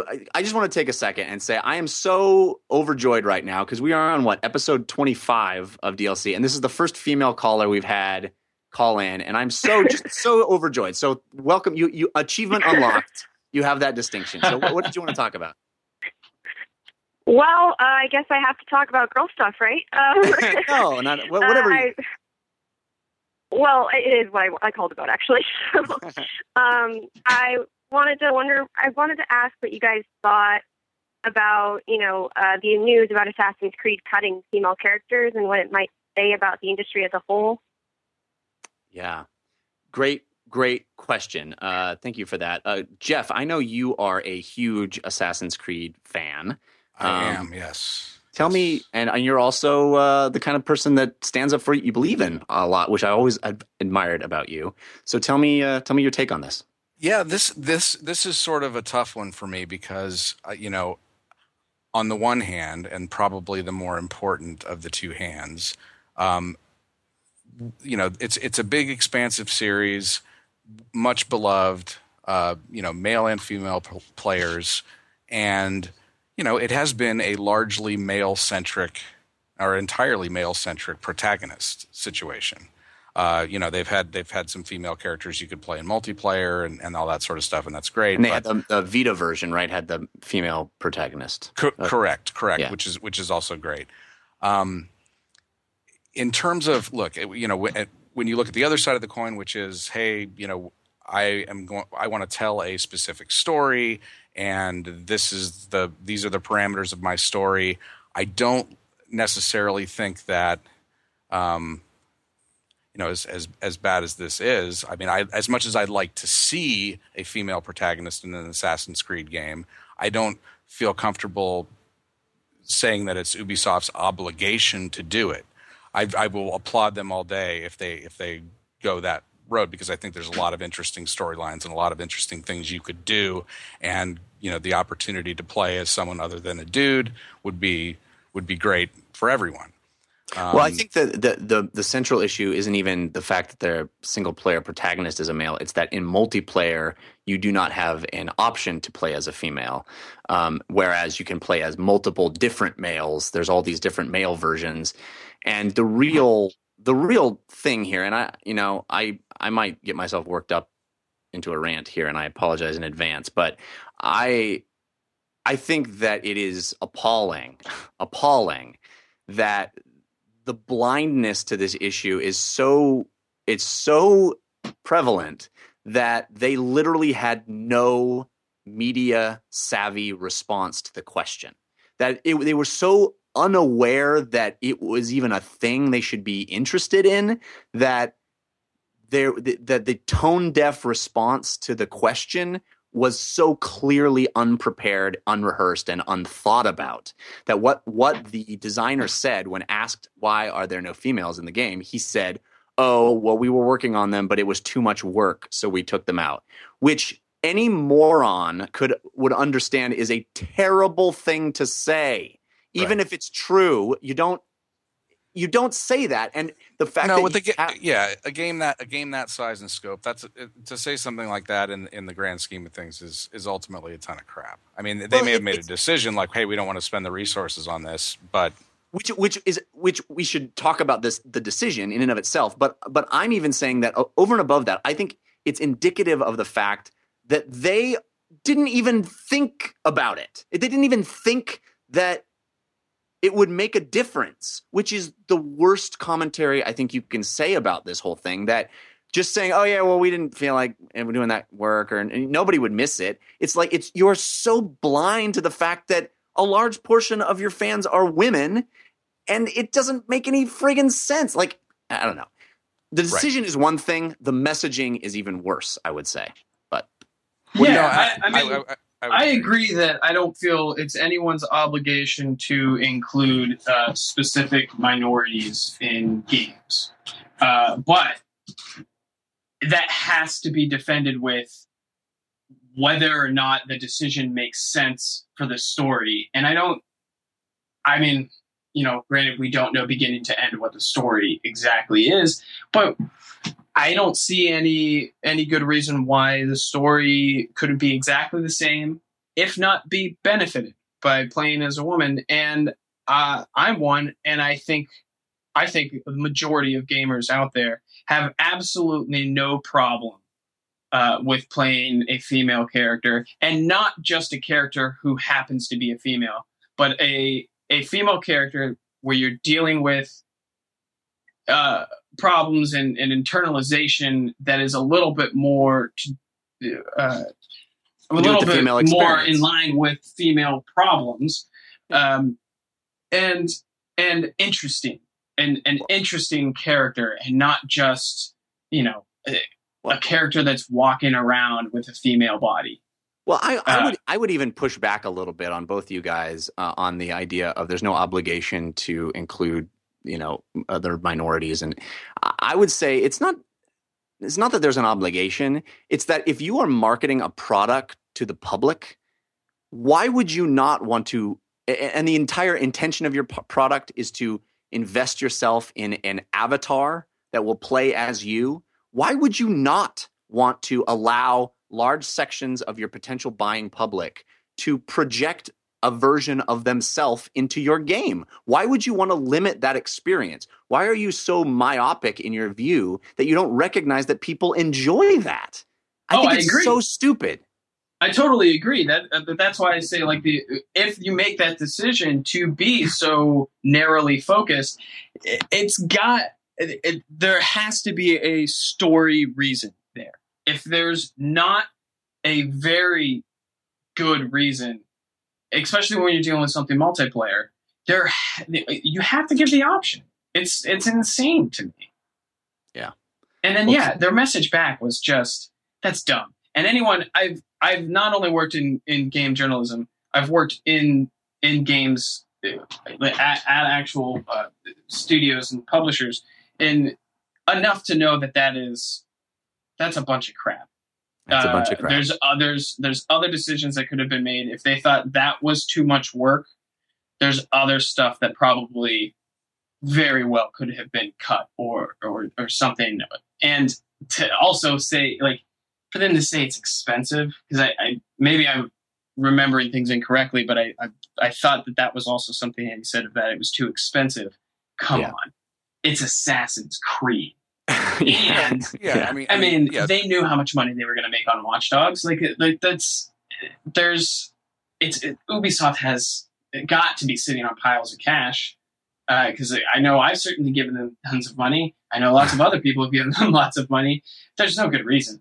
And Assassin's Creed is certainly certainly popular with women. There's no good, there's no doubt about it. it. To alienate like that, and then to to. have the gall to respond like that is just, yeah, it's a shame. Yeah. It's a shame I, that that had to happen. And it's a shame that that has to, to lay over E three. It's, it's a very exciting year. And it's a shame that we have to talk about something like that, but I mean, we have to, yeah, but it's a shame that that exists in the first place. That's it. Yeah, it's I, I mean, I think, I think in this particular situation, it was a, a bad situation in that they didn't even think about it, you know, including a female character in any real way, or or that it would actually be meaningful to people, or that it would even come up as a question, which is which is bad enough in, a, in and of itself. But yeah. when they got asked that question, the response should have been, you know, we really we really should look at that sort of thing a little bit more. We, uh, to be honest, we hadn't been considering it in the way that we should, and it's clear that people are are interested in that sort of an experience. So yeah, you know, yeah. I mean, that's what you do is is you. You know, show sensitivity. Been, yeah. Well, yeah. you know, and, and, you know, have a mea culpa. It's like, you know, yeah. if you, if you were legitimately ignorant to what your fan base is, you know, really wants to see, um, admit that and move forward. I mean, you've got a lot of people that love your games. Like don't, yeah. don't. Well, no maybe reason. Next week we'll have uh, Mark Edding from marketing on, and he can explain the uh, marketing decision behind that. Um, well, I mean, marketing-wise, though, too, like one of the best Assassin's Creed games you play as a woman, Liberation. Yeah. Um, I did want to talk about uh, one of the most exciting games that I saw today. I, I got a chance to do the behind-closed doors uh, big, long presentation for The Division at Ubisoft. Oh, I'm jealous. I am very yeah. jealous. Yeah. So it, uh, I just have one question before we, we you get into that, and that is, what platform are you going to play on? Because I want to play with you. That game is going to be so good. It is going to be so good. It it it, it really is. Um, I don't know. I, I I reserve the right to make that decision at a later date, but we'll, we'll let's keep in touch and figure that out. Uh, yeah, I respect that decision. This really feels so much like a third-person shooter M M O, and one that I think will really work in an interesting way. Uh, and and those scratch so many of my itches right there, uh, because I love M M Os so much. Uh, first, so first they showed the the section of gameplay that we all saw at the uh, press conference, but they talked through it and explained c- certain things that were going on. And then they showed uh, reaching that same place at a different time at night and from a different direction. So it was really interesting, and using different skills. And the most the most fascinating part was that they really showed a glimpse at to what the skill system is going to be like. And it's awesome. It's awesome. It's it's very much in this this sort of new wave of of games like Transistor and and um um. Oh crap! What's the other? There's another one that I had in my head that it, where it's like you get the skills, but then you get modifications to them. So you start, you start having. It's not just a skill tree where you're you're selecting down a skill line. It's these. Oh, uh, Diablo, Diablo three. Um, so you're you're you're making a situational loadout of your skill system and modifying skills in ways that work for particular case, you know, case, use cases. So. You know, you, you can say, okay, I want to equip this grenade, but now I'm going to make this grenade be an, a flash grenade, and I'm going to add, you know, a lengthier stun effect to it. Or you can say, I want this to be a frag grenade, and I want to add, you know, a, a fire to the frag grenade, whatever it is. I'm making those up. Those weren't in the demo. But, you know, it's that kind of thing where uh, what happened in the demo is that the character looked at his wrist, and it was like this cool radial Uh, loadout system of of all these different skills that you can unlock and that you can equip. So you can go, well, in this situation, I want to be much more of a support character, or in this situation, I want to do much more damage uh, based on your teammates and and what you have to accomplish. So that was particularly exciting. The fact that there is true loot, and I watched someone loot something that was a blue item. So, it, I mean, it really is an M M O in the sense that you're leveling up, you're acquiring these skills, you're you're getting uh, new equipment. The the person looted a bag that that um, afforded them not only more carrying space, more carrying capacity, but also more ammo capacity, and an added bonus if they used a particular skill. So it was a skill-specific buff that you would put this kind of item on if you liked using that skill. So, I mean, it's very much an M M O style game, and yet you're, you know, you're doing covers and you're shooting dudes and, and uh, you're taking down enemies in a, in a very, you know, Gears of War-y kind of third person action way. So I love the marriage of those two game styles, and up close watching it at length, that engine is unbelievable. Unbelievable. Believable. There's so much detail in what they're showing in that version of New York, with, you know, fluttering uh, physics on on all kinds of cloth and little bits of detritus everywhere, and it's just such a vibrant, amazing, beautiful world that you're going to blow the hell out of with all your, with all your weaponry. Well, uh, it's funny that you say unbelievable, because is it really that believable? Because we all know Ubisoft kind of, unfortunately, has a bit of a stigma when they first showed off Far Cry three, and then what we got, while still, yes, being an absolutely amazing game. It was also my Watch favorite Dogs. Game of that year. But Watch uh, Dogs it, as well. Yeah, Watch Dogs. I, I mean, and it's and Watch Dogs still, ultimately, overall, still looks very, very good. Uh, but it is yeah. not what we were shown. And Yeah, uh, they they have a, a, a history of that, and to me, the Division really seems to be that like that bar raiser, that new benchmark in in visual stuff. But like some of the stuff they do show in that engine, I want to believe it so much, but I, I, I I'm trying not to get too excited, because it is, of any game that's coming out in the next couple years, that is the game that is most on my radar. But yeah. that stuff of like snow building up with the wind and stuff, that is an incredibly memory intensive thing. Yeah. Can they actually pull that off? Yeah, How see, the, the Division is one of those games where, really like, go? For example, to compare it to The Witcher three, The Witcher three I know is probably going to be pretty close to as amazing as I think it is. The Division is a game that I really, really deep down hope is as amazing as I think it might be. yeah, you know, yeah. like because I mean, Witcher, Witcher's a known, more of a known quantity, but but man, you, that is that is definitely up there with, uh, you know, the stuff that most excited me at the show. Yeah, um, I was I was really impressed with the with the game. I mean, I watched the game being played, but of course, who knows if it was just a the the the worrisome bit about that is that they showed the same bit of what is supposed to be open world New York from two, two different perspectives, right? So they so it's like, well. Does is the rest of open world New York built, guys? Or did you just build this little part? And now when you try to build the rest of the game, uh-oh, we have to make some compromises. You know, that's, it's an it's an open world. It's just a very tiny open world. Yeah, yeah. You know, they, pres- they presented it as we're gonna. It's gonna be really cool because we're gonna show you the same place from two different angles and two different times of day. And it's like, oh, that's cool. And then you think, well, is that because that's the only place you could show us, or? Uh, you know, that's, those are the those are those weird, those you know, unfortunate worries that you have to have. That's a great point, Matthew. It um, well, it, it is. Uh, there's a lot going on there, lighting wise, though. That uh, that that is at least presenting something that you do not often see in a demo. Uh, right. That does uh, suck up some resources. So there's at least a little hope there. I've never seen better uh, smoke. I'll tell you that. The smoke in that game was. It looks like real smoke. It's amazing. Um. Uh, let's. Uh, we, we're almost getting to the end here. I want to work through the last few calls that we have. Uh, the guys have been waiting a long time. I think we got our old buddy Matthew on the line. Are you there, bud? Uh, yeah, I'm here. Good I name, just buddy. wanted to I like break your name. Off. I just yeah, I just wanted to bring up uh, Codename Steam, the new three D S game that uh, Nintendo announced tonight.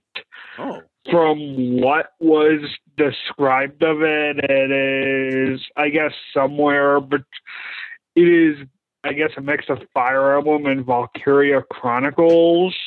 Wow. It is a, it is a, it is, it's a, it's a turn-based uh, R P G, I guess. Again, it's a turn-based S R P G, and it's like Final Fantasy Tactics or whatnot, but from a third-person perspective and some kind of shooter element. I was kind of getting a bit of an X COM vibe-ish from the way they were talking about it. Hmm. Well, I'm, I've just looked it up because this was news to me.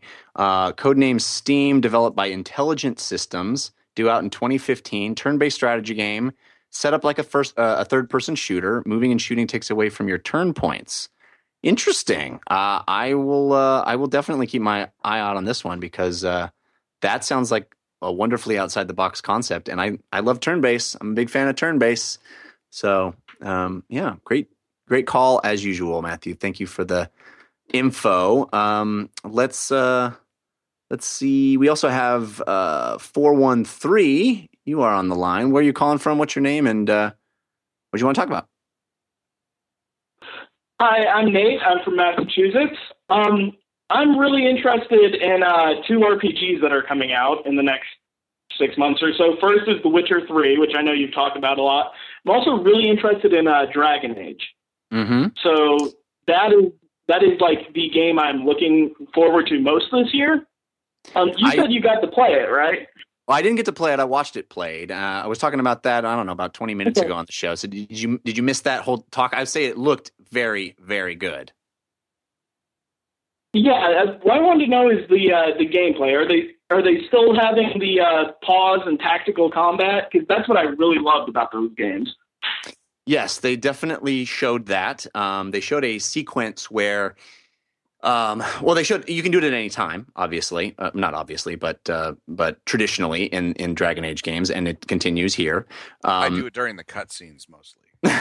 yeah, uh, but uh, the, the the one of the sequences that they showed that highlighted this feature was that um, they they came into a room. There was going to be a big battle. They knew that was going to be a big battle. They paused the game. You can independently move the camera around wherever you want. The game is in full pause mode, and you can assign uh, different characters to do different things. So they had this this one mage, battle mage that was in the back of the enemy party. They assigned one of the characters to go up and freeze it so it would stop its ranged attack at them.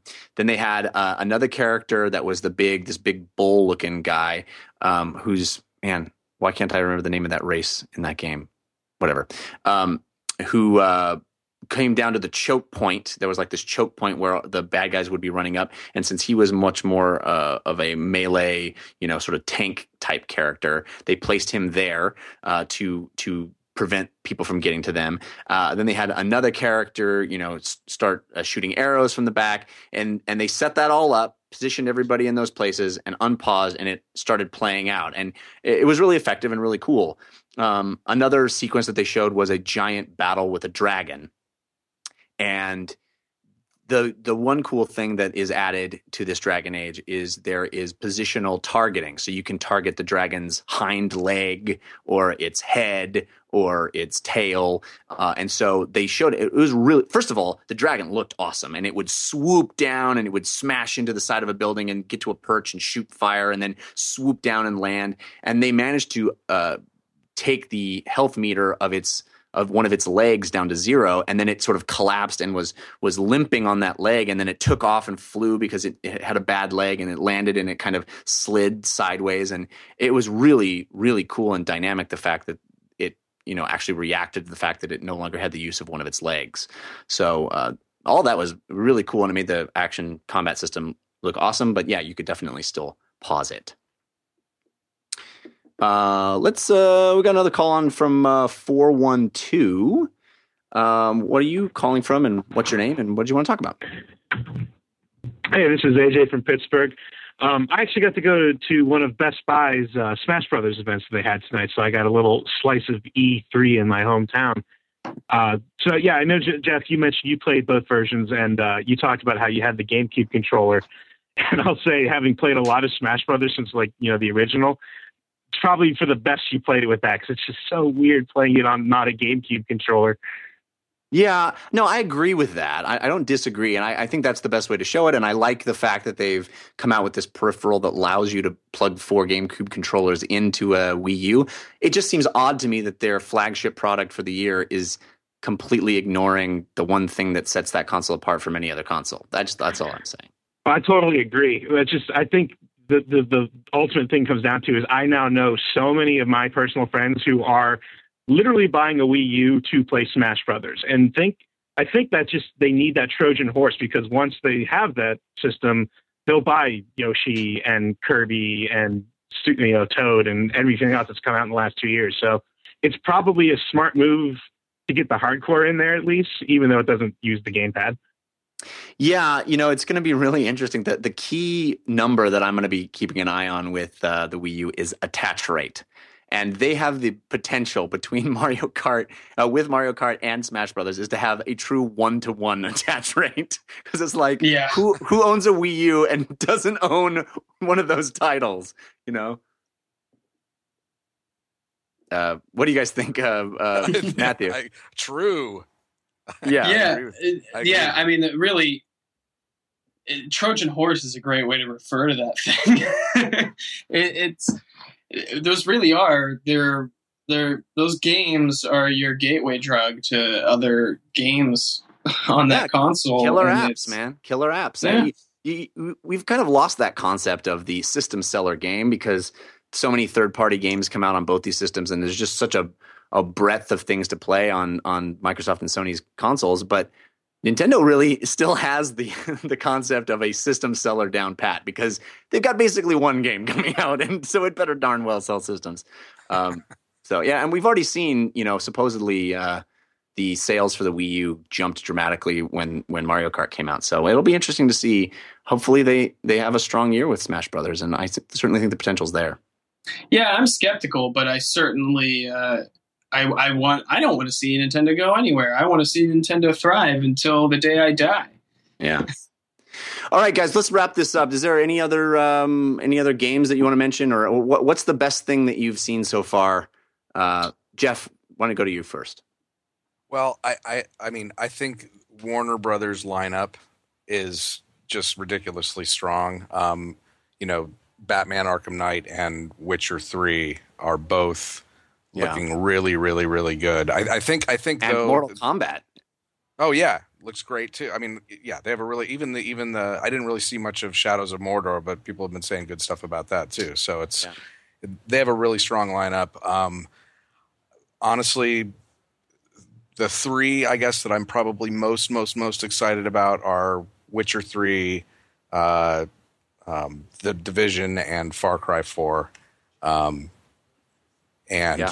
you know, I, I mean, those, I the, and, and I could I could go on and on and on. Honestly, there's there's probably I could make a list of ten games that I'm dying to play, like dying to play.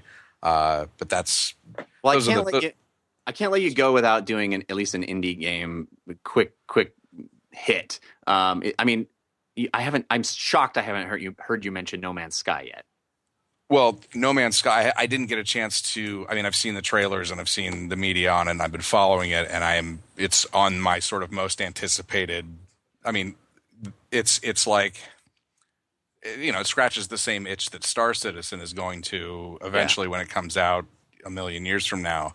Um, but it, it it's that level of exploration, that seamless flying from planet to planet, up into the atmosphere, out to, out through space. Landing on another planet, the fact that everything is randomized, uh, you know, everybody, every planet is sort of unique, yeah. uh, you know, randomly procedurally generated, if you will. It's it's the way that it all fits together based on everything that I've seen so far.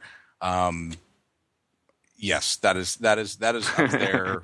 I up figured. there, up there, up there. Yes, I, I mean, and, I and the fact scared. that it's being made by Hello Games is ridiculous. I mean, that's yeah. such a small team. It looks it looks so good.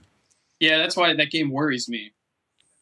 Uh, I feel like it's it's uh, a breeding ground for potential bugs all over the place. Well, I'm, I'm just worried that they're that the hype is getting so tremendous, and, and I, I wish nothing but the best for those guys. They seem like really genuine dudes. I oh, absolutely. Just hope that they don't create such a, an an a high expectation that there's a backlash if it doesn't live up. But um, yeah. what, what about you, Matthew? Is there any other?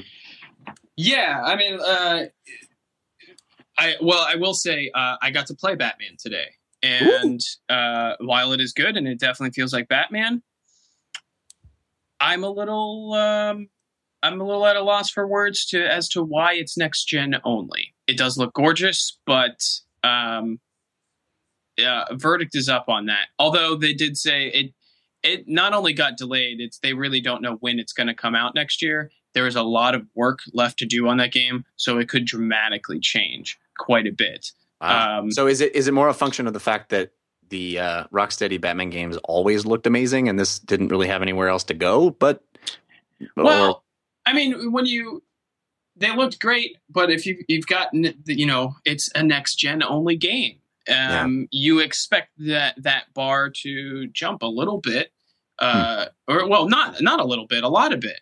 And it didn't s- seem to do that. But I don't know. It's not like I got to run around the whole city. It, you know, Gotham may be absolutely gigantic. It may get really subterranean. It may get really tall. It may be wider. Mm-hmm. I, I don't know. But um, but I, I um, shockingly do not put that in my top stuff from what I've seen. Uh, mm-hmm. For me, number one goes to Evolve. Uh, number two goes to The Order. Uh, number three, um, probably Splatoon, because I was just so surprised by it. Number four, awesome. though, we haven't talked about this, uh, Tales from the Borderlands. Telltale. Oh, yeah. Uh, yeah. Coming out again. It's phenomenal. It really felt like a, a, a, a really fresh kind of look into Borderlands. Uh, awesome. It was very funny. The voice acting was fantastic. Uh, and... There's a lot of little nuance. Um, there's little things there for for people uh, who are hardcore fans of of Borderlands.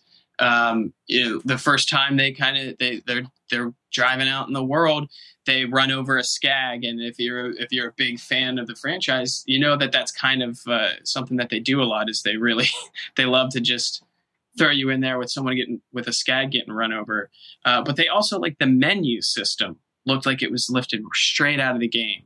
And cool. so there's a lot of little tiny details that I think fans are going to really appreciate. And Great. if you, if you're like me, I, I adore Telltale. Yeah.